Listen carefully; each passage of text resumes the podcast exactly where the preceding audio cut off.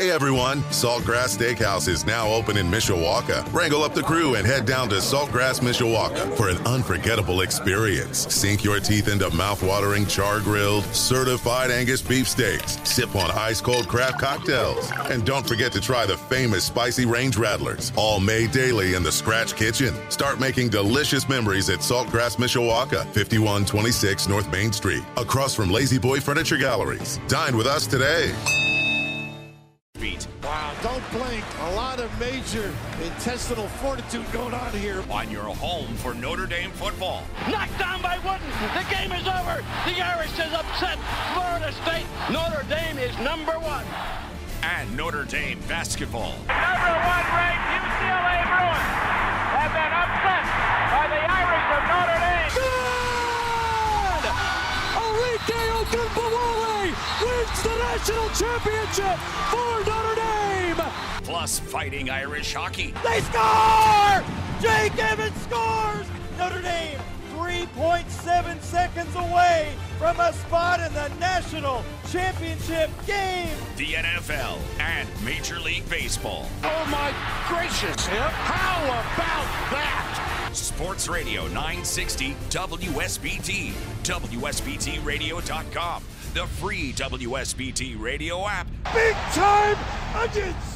Now, here's your host, seven-time Associated Press Broadcasting Award winner, Darren Pritchett.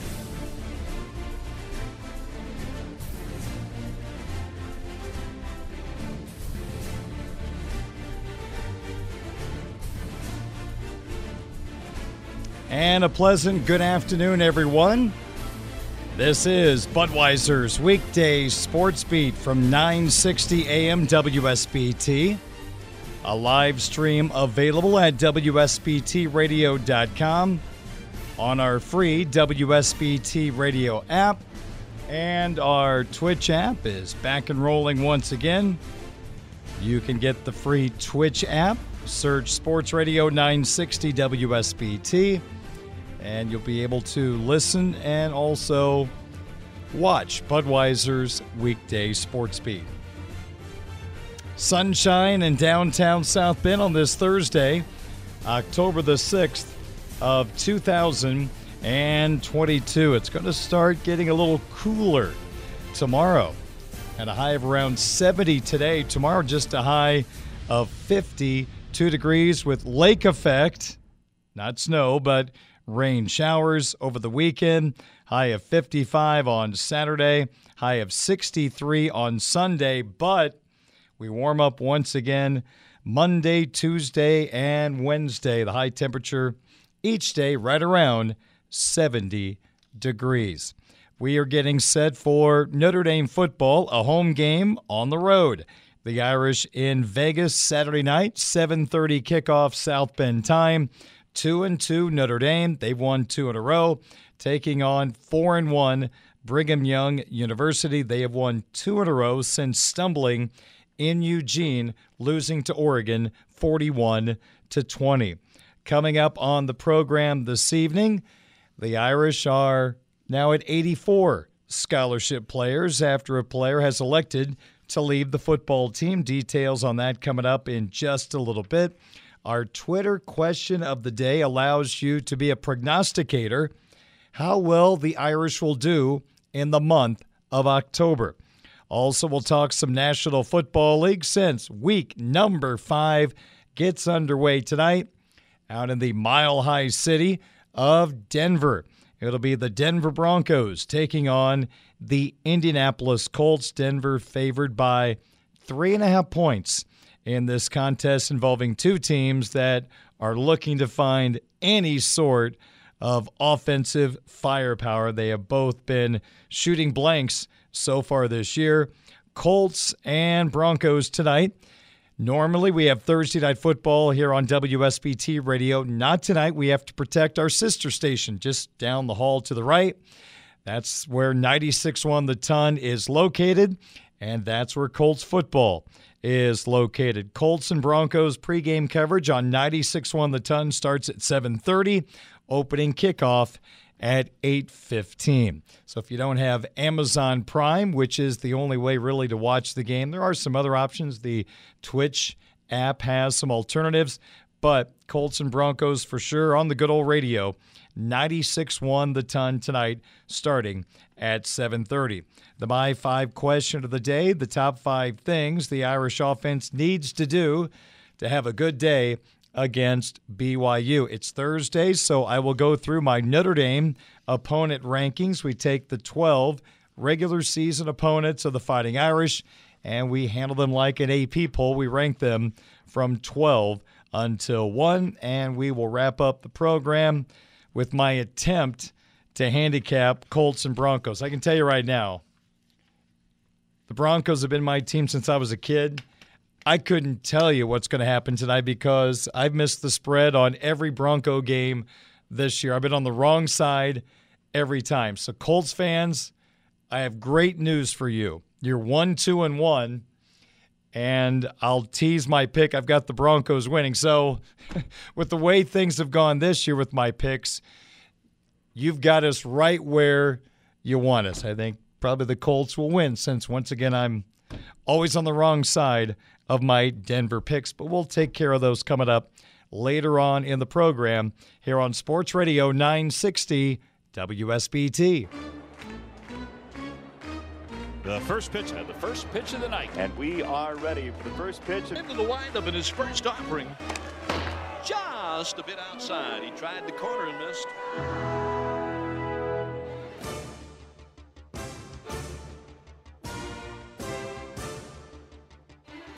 All right, we start with our first pitch, which is the Notre Dame football team is down a player, specifically along the defensive line. But if you're going to lose a player, this isn't a bad spot.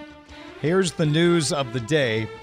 Fighting Irish defensive tackle Jacob Lacey has decided to leave the football team. He is no longer a member of the Notre Dame football program. He will finish the semester in school. According to Marcus Freeman, he'll get his degree. But Lacey will have to wait until the transfer portal opens. It's usually the first week in December after all the conference championship games have taken place.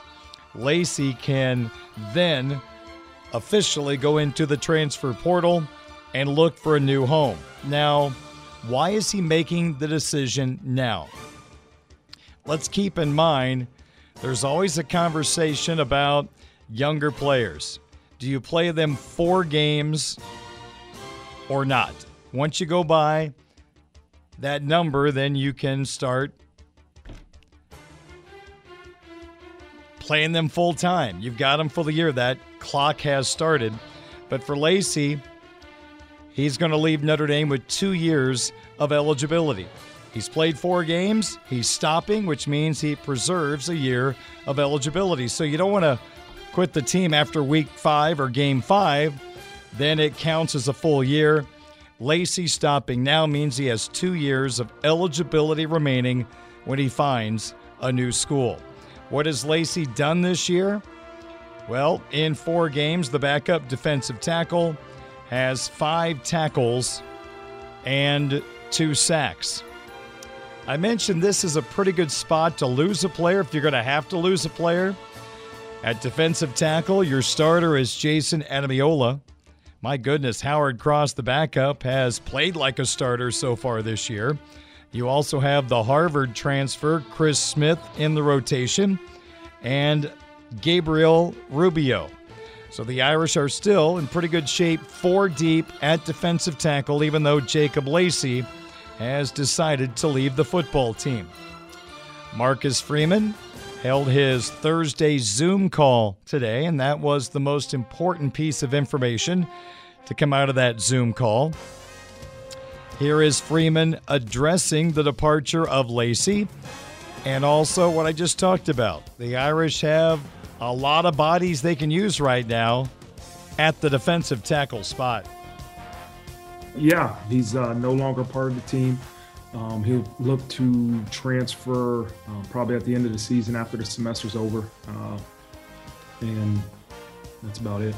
I think you'll see um, Chris Smith playing a little bit more, who, who, again, it's just a position that's extremely deep. And the deepest tackle position right now is is is one of the deepest positions we have on our team. And so Chris Smith will play a little bit more, um, but you'll see a guy like Gabe Rubio playing more. Um, you know, Jason Onye will now probably move from scout team. He's moved from scout team to, you know, getting reps with the, the defense. And so, um, again, Lacey was a, a, a great player. You know, Lacey did a lot of great things for us, but it's a deep position. And, and um, he made a decision um, that ultimately he felt was best for him. And, and we respect it. We love Jacob. And, you know, the best thing about it is he leaves here with a degree in his hand. And, and that's what I want for these young men, is that if you decide to leave in, in, in hopes of going somewhere and playing more, don't Don't don't waste this opportunity to earn a degree from this university. And so he did that. But, you know, again, you'll see Chris Smith play more. You'll see uh,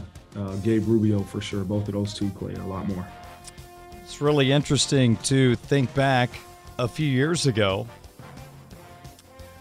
I know I've mentioned this before in talking about Jacob Lacey, but my good friend and longtime colleague, Eric Hansen, we were sitting at a Notre Dame football pro day a few years ago, and then Fighting Irish defensive line coach Mike Elston was roaming around, and he came down and sat by Eric and I, and he could not stop talking about Jacob Lacey, this new guy on the football team. He was very, very excited about the potential of Lacey, and he felt like at the time that, hey, this might be one of my best defensive linemen this year as a freshman.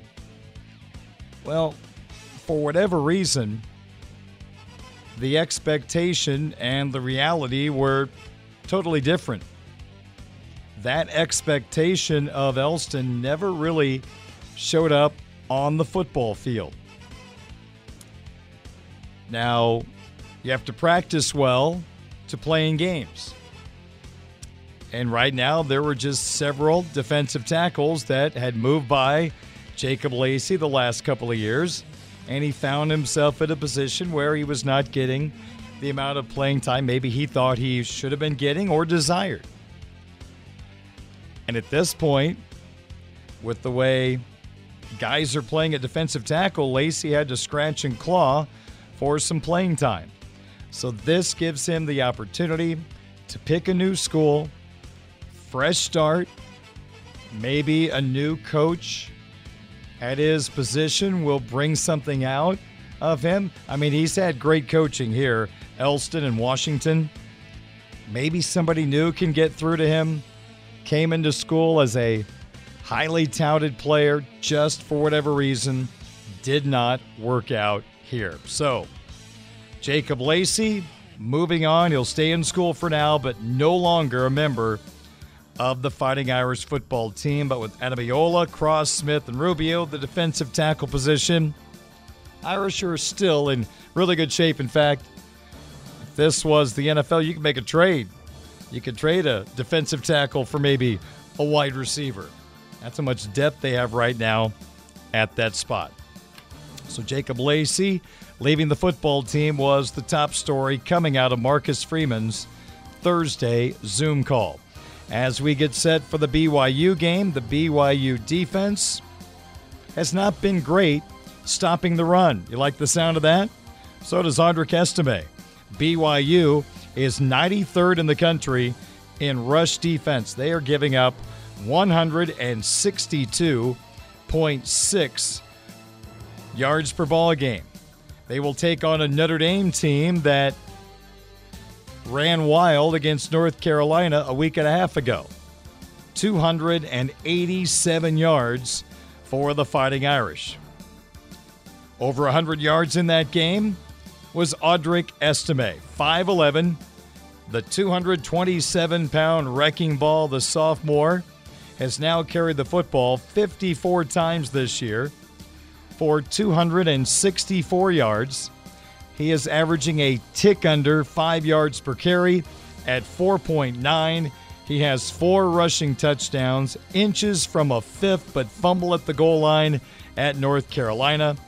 Estime has also chipped in three catches for forty-three yards, and Audric Estime, fresh off that hundred-yard rushing game against North Carolina, was under the spotlight this week. He was one of a handful of Notre Dame football players that had the chance to talk to the Notre Dame media, and he was asked about that breakthrough performance that he had, and really the entire rushing game had, at North Carolina. Yeah, definitely. The week, the game we just had is definitely for sure a confidence booster. I felt great for all of us because just all the hard work we put in finally got to pay off and show, and we got to show the abilities that we have. So I feel like that's definitely a big confidence booster and a game that we're definitely going to build off of. When you look at that game and the momentum that you had after that game, does having a bye week kind of bring you guys down some or change the energy level heading into this week against B Y U? Nah, because that's just been the main emphasis, to stay locked in no matter what. Because some teams, when they go over a bye, they put their guard down, but that's been Coach Freeman's main, main uh, goal, is just to stay locked in no matter what. You got to play our butts off, and it's just another week, another opportunity. And the game against Cal, you know, Tyree had success, but in this game, all three of you guys had success. Each one of you saw the end zone. How good did that feel as a running back for to, you know, have their success and be able to kind of put all the pieces together? I just feels great to see your other brother eating and you're eating and the whole line's eating. It just feels great for all all the hard work that we've done is finally paying off. What's that fine line between realizing that but also not getting too high on the confidence level? Coach Reese pointing out, you know, obviously we got to make sure we're still dissecting everything to see where we can improve on. Because uh, like that main emphasis, every week's a new week. You got to bring it every week because we can have a game like we did against Marshall, or, or but if we play our hearts out, we can have a game like we did U N C. So every week's another week. You just gotta stick to your teaching, stick to your details, and just play our hearts out, and the, the scoreboard will show. If someone had never seen Audric Estime play, how would you describe the way you play football? I feel like I'm a big physical back, but I'm a back that can do it all, can run around you, give you a little move, you a little stiff arm. So I feel like I'm just an all-around back. I can catch, I can pass, protect, do all, do it all. What's the offensive line been like uh, these past two games, the success that you guys have had behind those guys? Uh, I feel like the offensive line is getting their confidence. They're starting to come together, play as a unit, and they're trusting their teaching from Coach Stan, and they're just getting better day after day, week after week, and I'm just excited with, to see what they're going to be at the, at the end of the season. Another emphasis that maybe not, has not gotten a bunch of notice is the blocking downfield. You guys have been successful in the wideouts, the tight ends, and just your linemen moving downfield. How has that been a point of emphasis throughout this season so far, just being able to accomplish that goal to get to that next level? Uh, this is the main emphasis has been everyone do your job, and receivers, when it's not a pass play, it's a run play, their job is to block the block the man in front of them, and they've been doing a great job with Coach Stuckey getting on top of that. And just everyone just been playing their hearts out and doing their one oh eleven. I look at things from the North Carolina game that worked. Um, really nothing in particular. Well, I guess the run game worked a lot, but nothing well, like really. Particular aspects of it that made you click in that week that made you take from? Uh, I feel like inside zone worked a lot, but I just feel like it was just because of steam and defense they played. But inside zone duo, all those things run uh, worked a lot, but hopefully we can just keep on building off that. So with that being said, looking at B Y U, what are some things that maybe pose a challenge for you, or something you maybe can do next week? Oh, well, they're a good team. They got a lot of good players, but I feel like their players don't match the players that we have. So if we just play our football, I feel like we should handle business. After a technical question, can you talk about vision, your vision when you're running the ball? Oh, yeah. We just, as a running back, we in our room, we have a, we have some alignments, we have reads we got to make, and the reads move a lot faster. And like from practice to the game, you just got to stay disciplined and dependable and do your job, and the read was, um, trust your read, and you'll make big things happen. So what was it like getting out in the open and showcasing yourself? Oh yeah, it's just once you pass the read, once you pass second level, you just gotta do what you do, just be the, do what you, do what got you here and be the running back that you are. That's what I think, and just make plays happen. Where's kind of Coach McCullough helped your game the most since he's got here? I feel like he helped, helped me read, helped me read and pass protection. He really unfolded things. Like last year, I'm just blocking someone to block, but now he really dissects it and tells us the reason of why we're doing things that we do. Some of the comments of running back Audric Estime becoming a big fan favorite here in South Bend and amongst Irish fans across the country. This B Y U defense that Estime will face on Saturday has not been terrific. Now, they have played two pretty good football teams along the way. They faced Oregon, and also Baylor got thumped at home by Oklahoma State this week. They've lost a couple of times. Oregon's been pretty solid so far this year, outside of getting manhandled by Georgia, I guess. That can't be lost in the shuffle. But against the regular group of teams in college football, outside of the top three, Bama, Georgia, Ohio State, they're in a different stratosphere at this particular time. But B Y U's defense, they are giving up twenty-six point four points per game. One win, Utah State put up twenty-six on B Y U at B Y U one week ago tonight. B Y U's defense, total yards is okay, thirty-ninth in the country at three hundred thirty-eight yards per game. But as I mentioned a moment ago, their run defense is stale at ninety-three in the country, giving up one hundred sixty-two yards per game. Their pass efficiency defense, a little bit better than average at fifty-six. They've not been able to do a lot of damage in the sack category. I feel like the Notre Dame offensive line is going to hold up to the challenge and give Drew Pine the time necessary to deliver the football. B Y U tied for eighty-third in the country in sacks. They have nine over their first five games. And finally, third down defense. Does B Y U do a good job of getting off the field on third down? Again, a little better than average. Their third down defensive rate is thirty-five point seven percent. That is good for fifty-seventh in the country. I know they've got one pretty good corner in Caleb Hayes. He's the guy maybe Notre Dame looks to avoid. Otherwise, I think you've got some opportunities in that secondary. Drew Pine has shown the ability to get the ball down the field against North Carolina. It'll be interesting to see what the game plan is taking on B Y U Saturday night in Vegas. seven thirty kickoff South Bend time here on Sports Radio nine sixty W S B T. It is now twenty-nine minutes after five o'clock, Budweiser's weekday sports beat on W S B T Radio. We're on the air until seven o'clock tonight. Then it's the Marcus Freeman Show here on W S B T Radio. Coming up next, we've got our Twitter question of the day. Still to come, my N F L picks for week number five and what the Irish offense needs to do to have some fun in Vegas Saturday night. All coming up on Sports Radio nine sixty W S B T.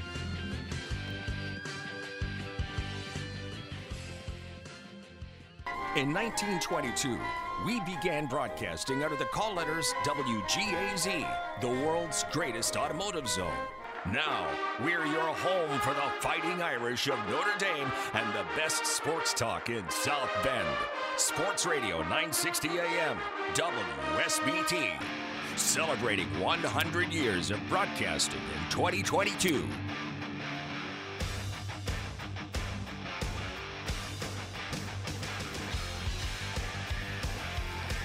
five thirty-four at Sports Radio nine sixty W S B T. Welcome back to Budweiser's Weekday Sports Beat. We're also right now streaming live at W S B T radio dot com, the W S B T Radio app, and the Twitch app for Purdue Boilermaker fans or people who might have a financial interest in the Purdue Boilermakers taking the field this weekend. Quarterback Aiden O'Connell, according to Purdue head coach Jeff Brohm, quote, "Aiden has gradually improved, and I think he's feeling better and better, so I'm looking forward to getting him out there." O'Connell, in that win over Minnesota on Saturday, twenty to ten, went twenty-seven to forty for one hundred ninety-nine yards, no touchdowns, and two interceptions. So looking good for the senior Aiden O'Connell to get out there on the field, and they will take on a team that can put up some points on Saturday. It'll be Purdue at Maryland. It's a twelve o'clock kickoff on the Big Ten Network, but definitely the Boilermakers, I think, kind of threw the Big Ten West up in the air as if it didn't need any more help than that. With that win over Minnesota, it appeared Minnesota might be the premier team on that side of the conference, but Minnesota had not really played anyone of significance. Well, they played Purdue, and the Boilermakers won twenty to ten. So right now, You've got in the East, Michigan, Ohio State, Penn State, all two and oh. In the West right now, it is a six-way tie for first place. Northwestern, Nebraska, Purdue, Illinois, Minnesota, Iowa, all one and one. The Wisconsin Badgers are oh and two. You've got Illinois and Iowa meeting in Champaign. It's going to be Northwestern and Wisconsin squaring off. It'll be the first time the Badgers take the field without their head coach, Paul Chryst, who was fired after the matchup against Illinois last week.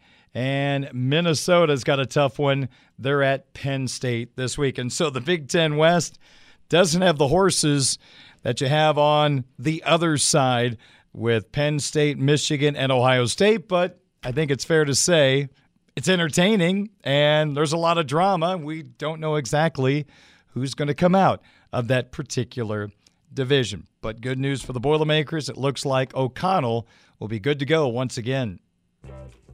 This is the Budweiser's Weekday Sports Beat Twitter question of the day from Sports Radio nine sixty W S B T.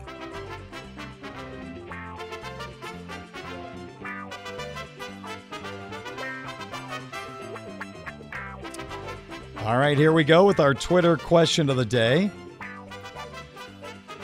Yesterday's question, who is the best team in college football right now? Your three choices: Roll Tide, Alabama, those hairy dogs down in Athens, the Georgia Bulldogs, or the Ohio State University Buckeyes. You voted on my Twitter account at nine sixty Sports Beat. Coming in third place in the voting.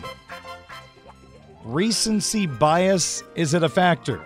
This team struggled against Kent State at home, and then down by ten at Mizzou on Saturday before coming from behind to win. I'm talking about the Georgia Bulldogs.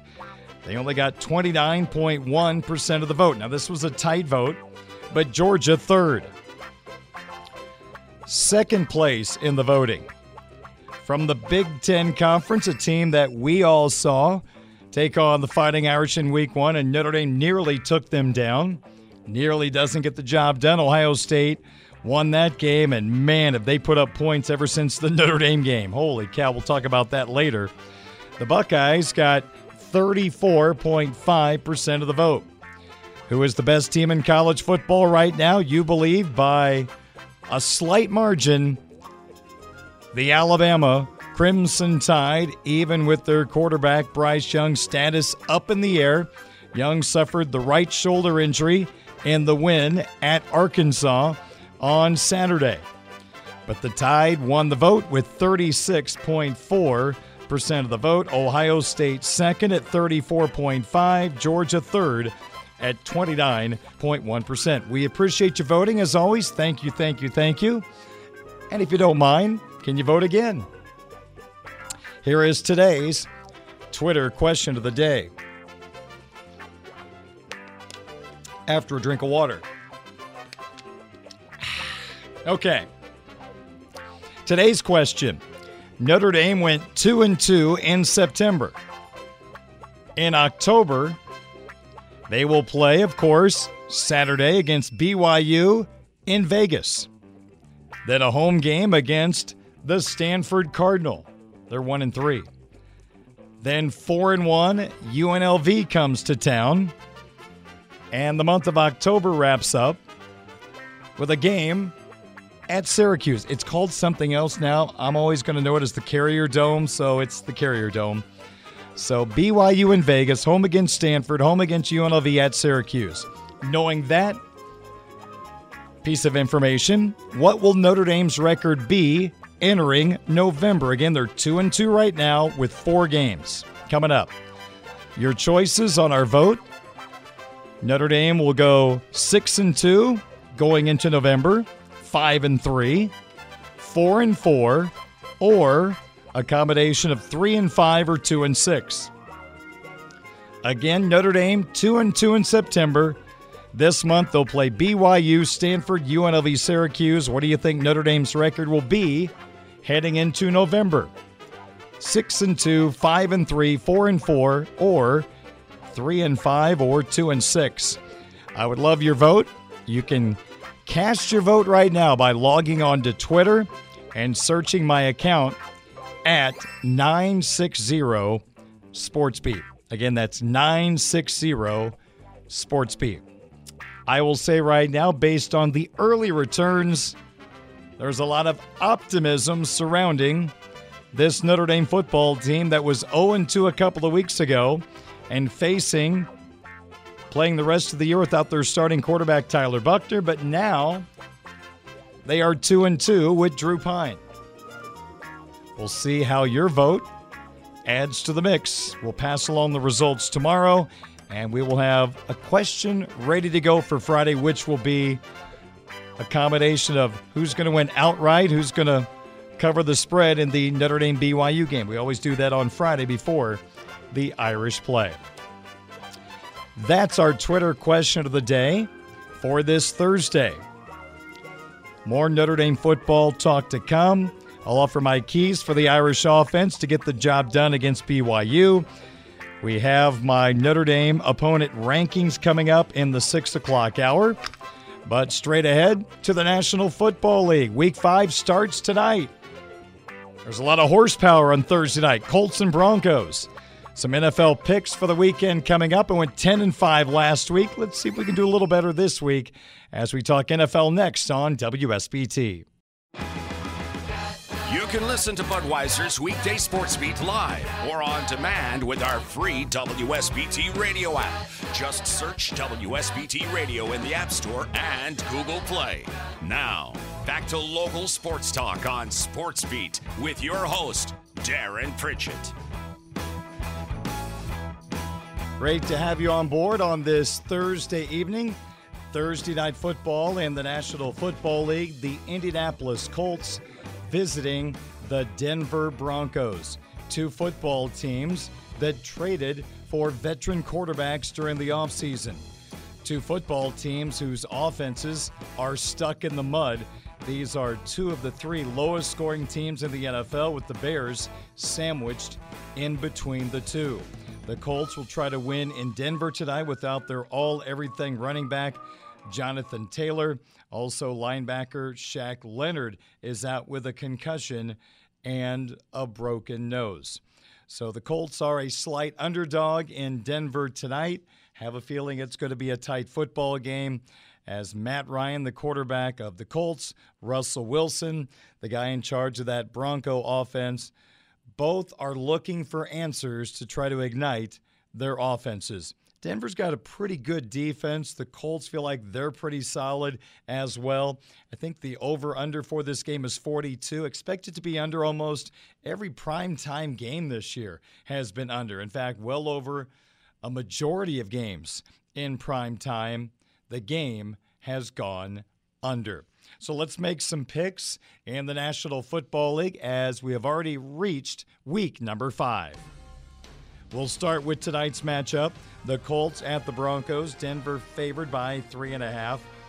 Hey, I'm a Bronco fan, but I am not a homer right now. This football team does not look very good at this particular time. The Colts' offensive line is really struggling, which is hard to believe because the Colts have invested more in that group than any other part of their football team, but no results as of yet. I'm going to say the Broncos win the football game, although the Colts are one of the best teams to play on the road on a Thursday night. They're ten and three all time, but I'm going to say Denver takes the win tonight. Sunday morning from London, the New York Football Giants are taking on the Green Bay Packers, the first time the Packers have ever played in London. The Packers are a heavy favorite by eight points. I think the Giants might cover here, but I'm going to say the Packers figure out a way to get it done with that quarterback that's not too bad in Aaron Rodgers. Steelers at Bills. Week one last year up in Buffalo, the Steelers stunned the Bills. Well, there's going to be a little revenge coming the way of Pittsburgh, who will start the rookie quarterback, Kenny Pickett. I think the Bills rout the Steelers in this game. There's some injuries for that Steeler defense. That will not help them going up against Josh Allen. Not sure about Buffalo covering the fourteen, but the Bills are going to win this game. The L A Chargers at the Cleveland Browns. The Chargers favored by two and a half points. I'm going to say the Chargers, they're going to win this football game behind their quarterback Herbert. I mean, Herbert versus Brissett at the quarterback position. I lean toward the Chargers. It is a home game for the Browns, but I think the Chargers eke out a win over Cleveland. Bears and Vikings up in Minneapolis. I've got the Vikings taking control of this game early, and with the Bears' difficulties to score, I think the Vikings win something like twenty to ten over Chicago. Lions at Patriots. New England favored by three. New England might have to use their third-string quarterback. The Lions may not have Amon-Ra Saint Brown, their all-everything wide receiver, and running back DeAndre Swift. Saint Brown has been battling an ankle, Swift a shoulder. Neither one practiced today. But still, third-string quarterback. But you got Belichick against Campbell. I got to lean toward the Patriots winning that game. Seahawks at Saints down in New Orleans. Seahawks coming off a surprising win, a high-scoring win over Detroit. I think the Saints at home take care of Seattle. New Orleans favored by five. The Dolphins at the Jets. Miami favored by three and a half in New Jersey. I'm taking the Jets in an upset. Teddy Bridgewater starting at quarterback for Miami. Zach Wilson and a bunch of really good rookies who are playing well right now for the Jets will propel them to the victory over Miami. So I will take the Jets over Miami. Falcons at Buccaneers. Tampa Bay favored by eight and a half. Tom Brady has never lost to the Falcons, including that come-from-behind win in the Super Bowl when he was down twenty-eight to three in the third quarter. He is dealing with some sort of right arm or right shoulder injury. Buccaneers are a big favorite in the game. Buccaneers take care of business at home. This sounds like something from like a a movie about the history of the world. Titans at Commanders. Tennessee favored by two and a half. I'm going to take Washington in the upset over the Titans. Texans at Jaguars. Jacksonville, are they the best team in the A F C South? You know what? They could be.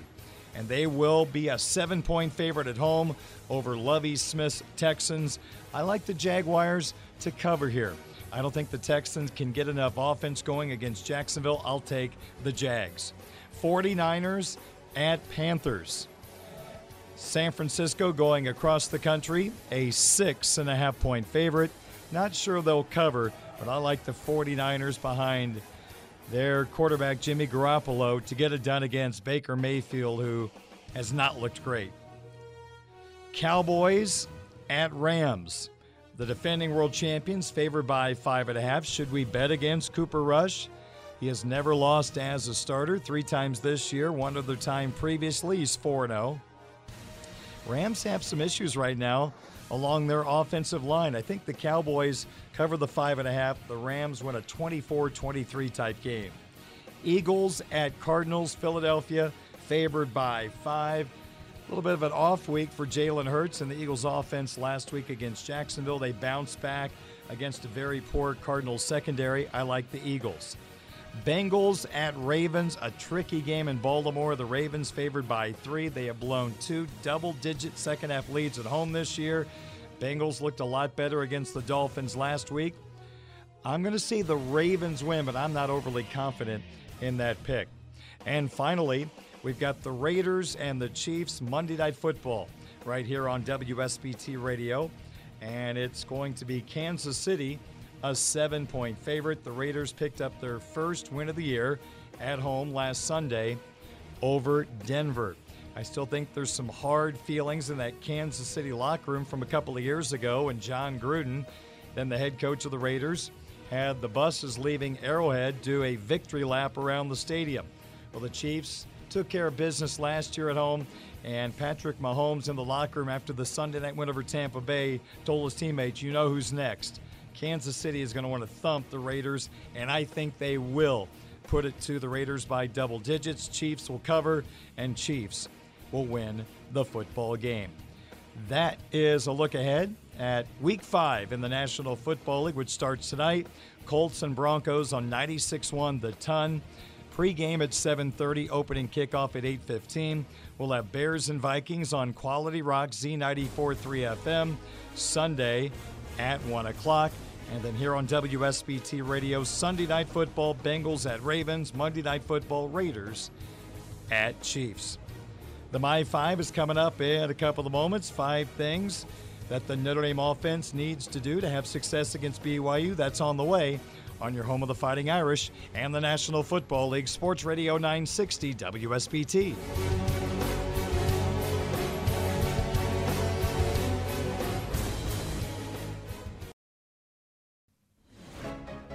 Welcome to Budweiser's Weekday Sports Beat. I'm catching on the hosel, right? Yeah, right, right. Moving my head, yeah. Clearing too early, I'm clearing too late. My swing feels like an unfolding lawn chair. The crowd is just on its feet here.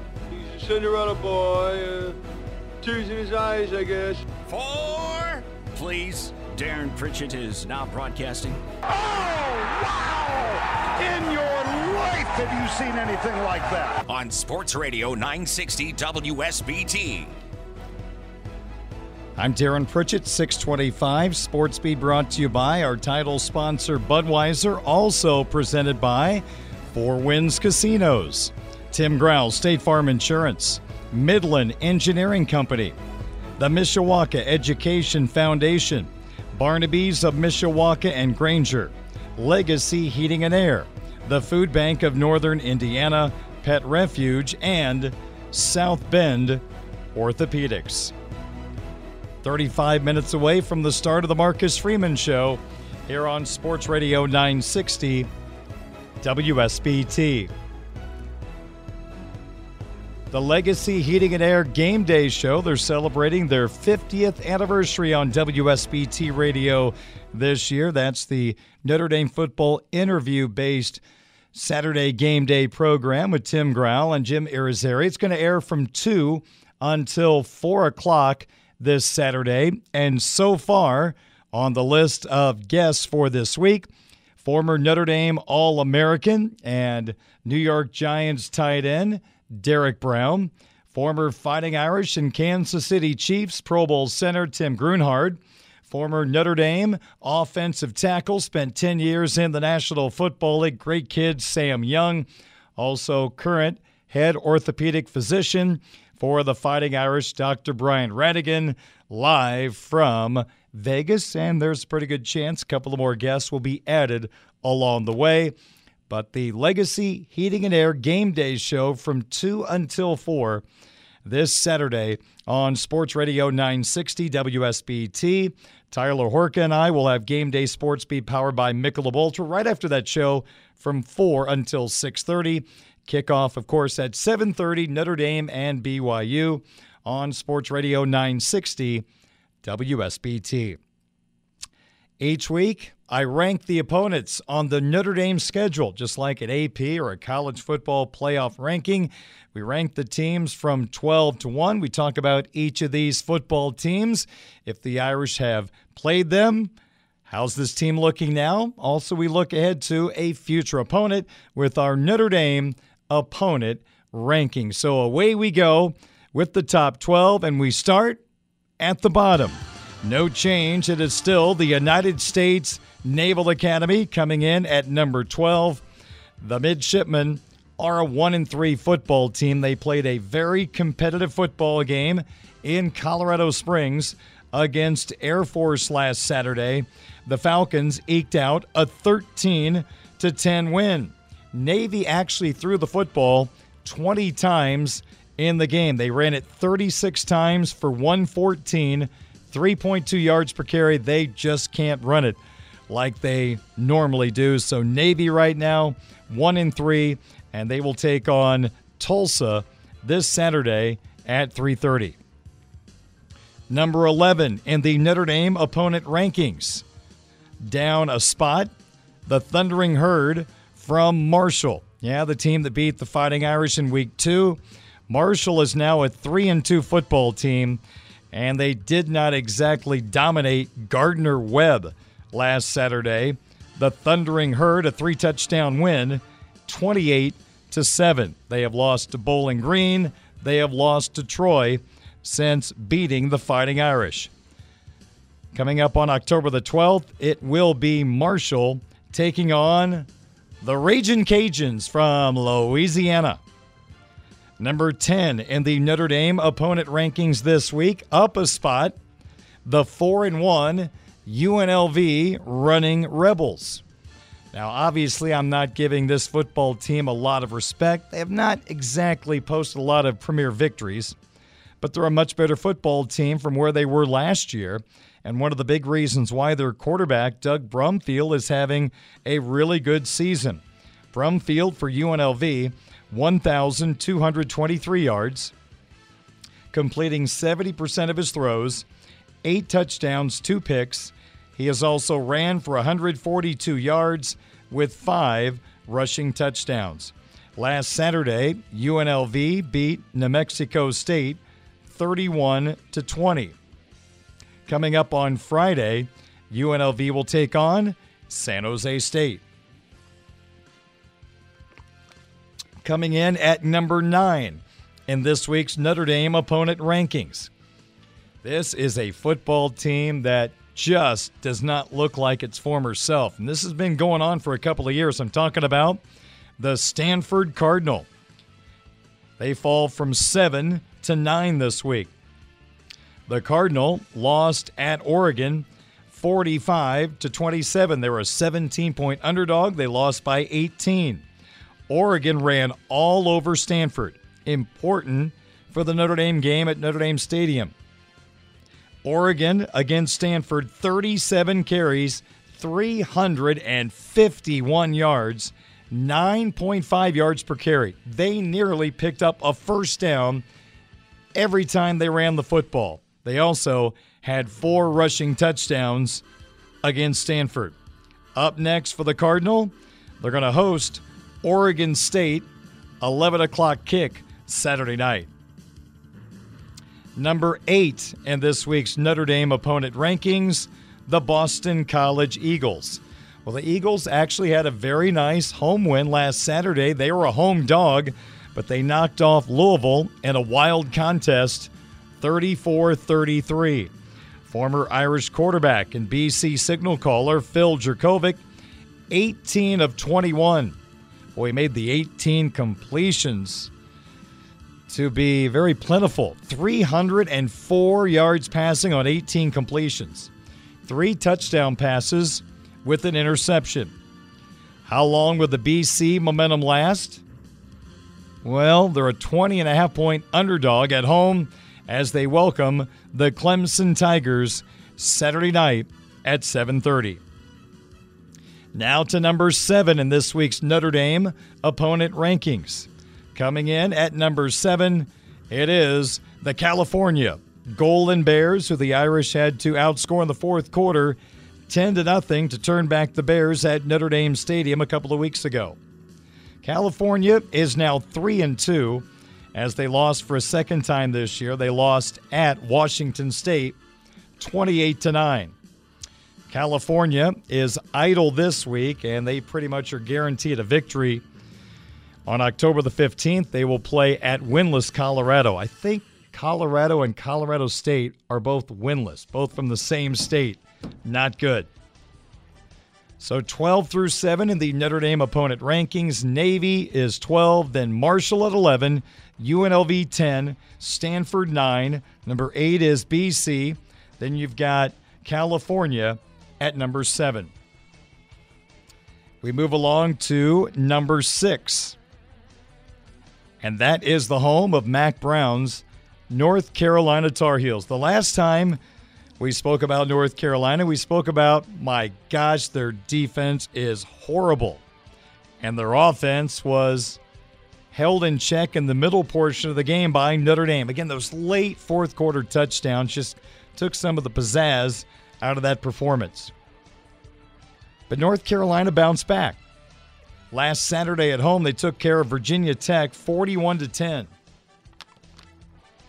After seeing Carolina's defense, Virginia Tech must have a bad offense. I hate to say that. It's not fair since I haven't really seen Virginia Tech this year. I'm just going to take a wild stab in the dark that maybe Virginia Tech is not one of the top fifty offenses in the country. Virginia Tech in the ball game threw it thirty-five times, completing twenty passes for one seventy-four, no touchdowns with an interception. And remember how Notre Dame ran right through Carolina? The Hokies did not have the same success. thirty-five carries, ninety-nine yards. Notre Dame went for two eighty-seven. Hokies averaged two point eight yards per carry with a rushing touchdown. So Carolina, you know what? Very nice win following the Notre Dame defeat. They beat Virginia Tech forty-one to ten. Interesting game this week. North Carolina visiting the Miami Hurricanes at four o'clock. Next up in our Notre Dame opponent rankings, at number five, they are one of four undefeated teams still on the Notre Dame schedule, and I'm talking about the Syracuse Orange. Let's throw out last week's game. I think they were using a running clock last week as they hammered Wagner fifty-nine to nothing. Previous week, they needed a last-second field goal to beat Virginia twenty-two twenty. Syracuse will get a stern test this week. It'll be North Carolina State at Syracuse. The Wolfpack, fresh off being knocked off at Clemson. It was number ten against number five. The Wolfpack lost for the first time this year. They've got a really good quarterback. We'll see what Syracuse is made of this week. N C State at Syracuse, three thirty kickoff. Now we move up to number four in this week's Notre Dame opponent rankings. And that's where we find this week's opponent, the Cougars from Brigham Young University. Cougars, again, in my estimation, looked a little flat last week against Utah State, did not play well. I don't think they played well since beating Baylor. They got thumped by Oregon in Eugene. Wyoming's not a great team, only beat them by fourteen. And the rival Utah State really pushed B Y U deep into that ball game before the Cougars won thirty-nine to twenty-six. Love Jaron Hall, their quarterback, but I think the Irish are going to have some fun against that defense. So B Y U at four and one, number four in this week's Notre Dame opponent rankings. Now we move up to number three, and that's where we find the U S C Trojans. The men of Troy are five and oh. They faced a wounded Arizona State football team at the Coliseum last Saturday. I call them wounded because Arizona State's head coach, Herm Edwards, was fired on the field after losing to Eastern Michigan. Trojans took care of business, beating the Sun Devils forty-two to twenty-five.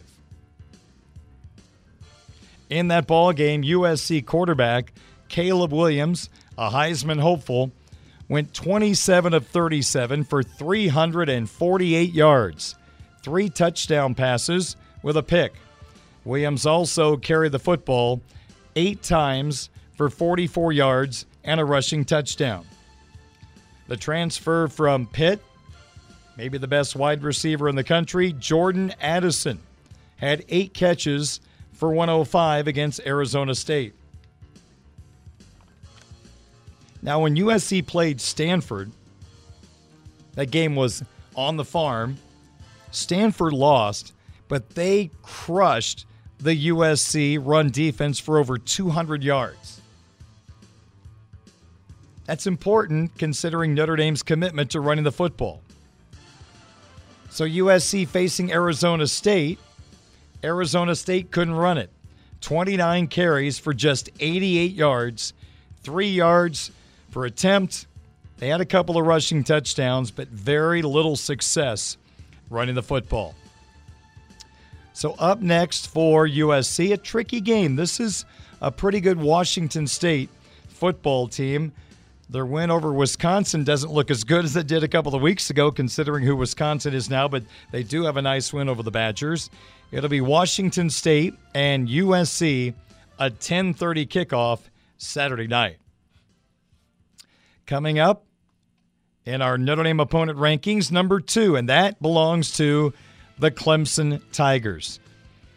Clemson had a primetime win in Death Valley over North Carolina State, thirty to twenty. Their quarterback, D J U, two hundred nine passing yards, seventy-three rushing yards. He's playing much better than he did the first couple of weeks when there was a thought he might get benched. Now he looks like the solid starter for Clemson. Clemson goes to Boston College. seven thirty kickoff in Chestnut Hill Saturday night. So why do I have Clemson over U S C? It's close, to be perfectly honest with you. The reason I've had Clemson ahead of U S C was U S C's run defense has not been very good.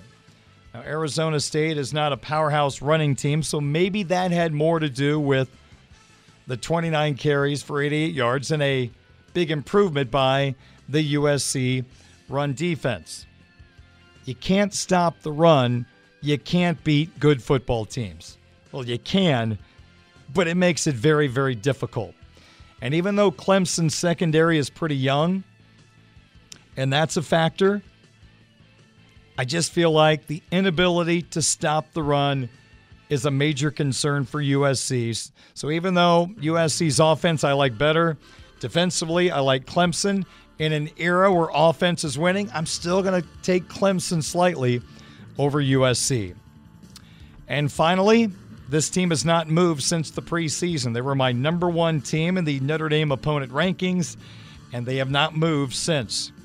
The Ohio State Buckeyes, who needed a late rally to beat the Irish at the Horseshoe in week one, a twenty-one ten victory over Notre Dame, they have crushed the opposition since. They're five and oh with all five games in Columbus. Last week, they let Rutgers take the lead for a moment. Final score, Buckeyes forty-nine, Scarlet Knights ten. The running game, which came up big in the fourth quarter against Notre Dame, ran right over Rutgers. The Buckeyes, known for their passing, how about this? thirty-four rushes for two hundred fifty-two yards, seven point four yards per carry, five touchdowns. And oh, by the way, Ohio State scored twenty-one against Notre Dame since. They've scored forty-five, seventy-seven, fifty-two, and forty-nine. They're probably going to get into the forties again. They'll play at a struggling Michigan State football team this Saturday at four o'clock. The star of the year is Mel Tucker's agent for getting that money before Michigan State went in the tank this year.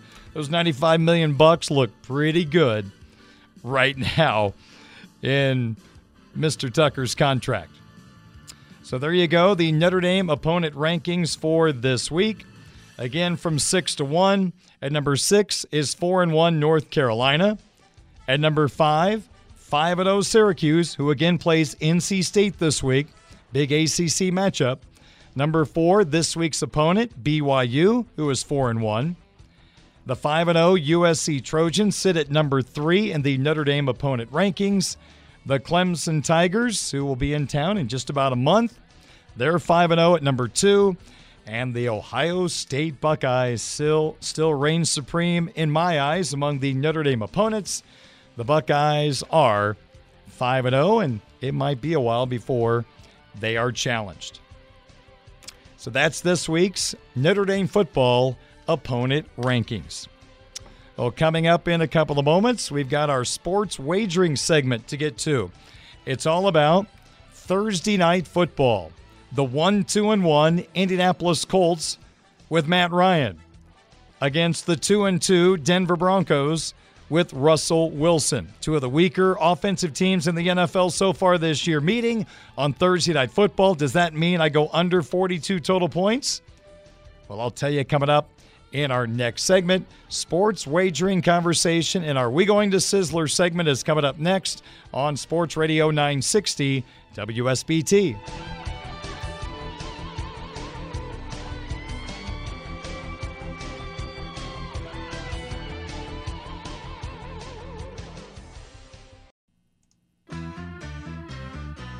Money, money, money.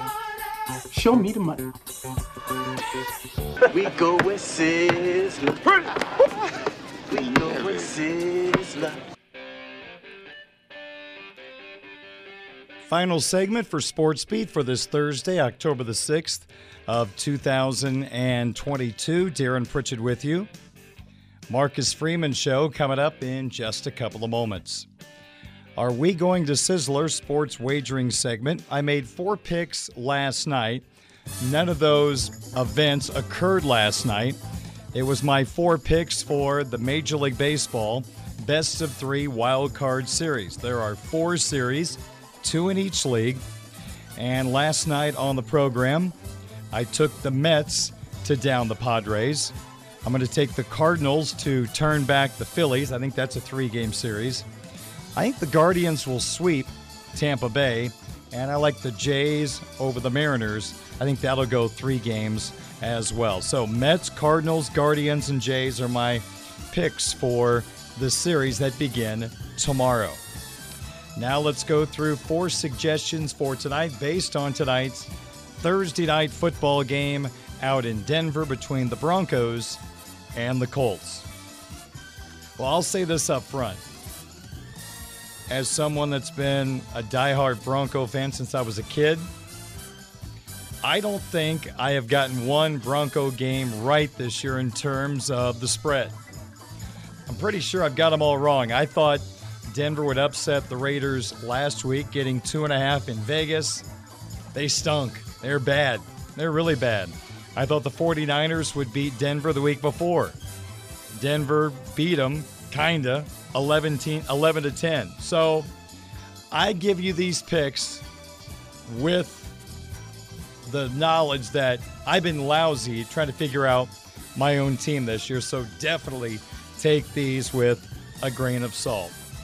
Based on the fact that Jonathan Taylor is out, the way the Colts offensive line is played, I'm going to go ahead and go Broncos minus three and a half. It's double your money right now at plus one hundred, so I'm the underdog, but I'm going to say Denver, although I'll tell you what, folks, neither one of these teams have scored a lot, so taking the points probably is pretty smart, but I'll be the dumb knucklehead and take my team minus three and a half.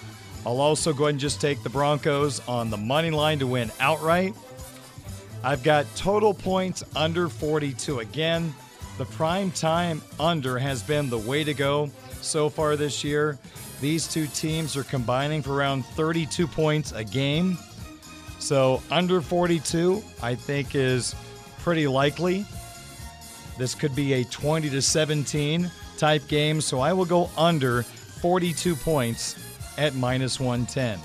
And my fourth suggestion for tonight, Broncos quarterback Russell Wilson. He's going to go over two thirty-four and a half passing yards in the ballgame. I'm expecting Denver to show some signs of improvement in their passing game. I'm hoping they have to drive late in the first half to get into field goal range, which means you get a lot of those passing yards, those garbage passes. Hey everyone, Saltgrass Steakhouse is now open in Mishawaka. Wrangle up the crew and head down to Saltgrass Mishawaka for an unforgettable experience. Sink your teeth into mouth-watering char-grilled, certified Angus beef steaks. Sip on ice-cold craft cocktails. And don't forget to try the famous Spicy Range Rattlers, all made daily in the Scratch Kitchen. Start making delicious memories at Saltgrass Mishawaka, fifty-one twenty-six North Main Street, across from Lazy Boy Furniture Galleries. Dine with us today.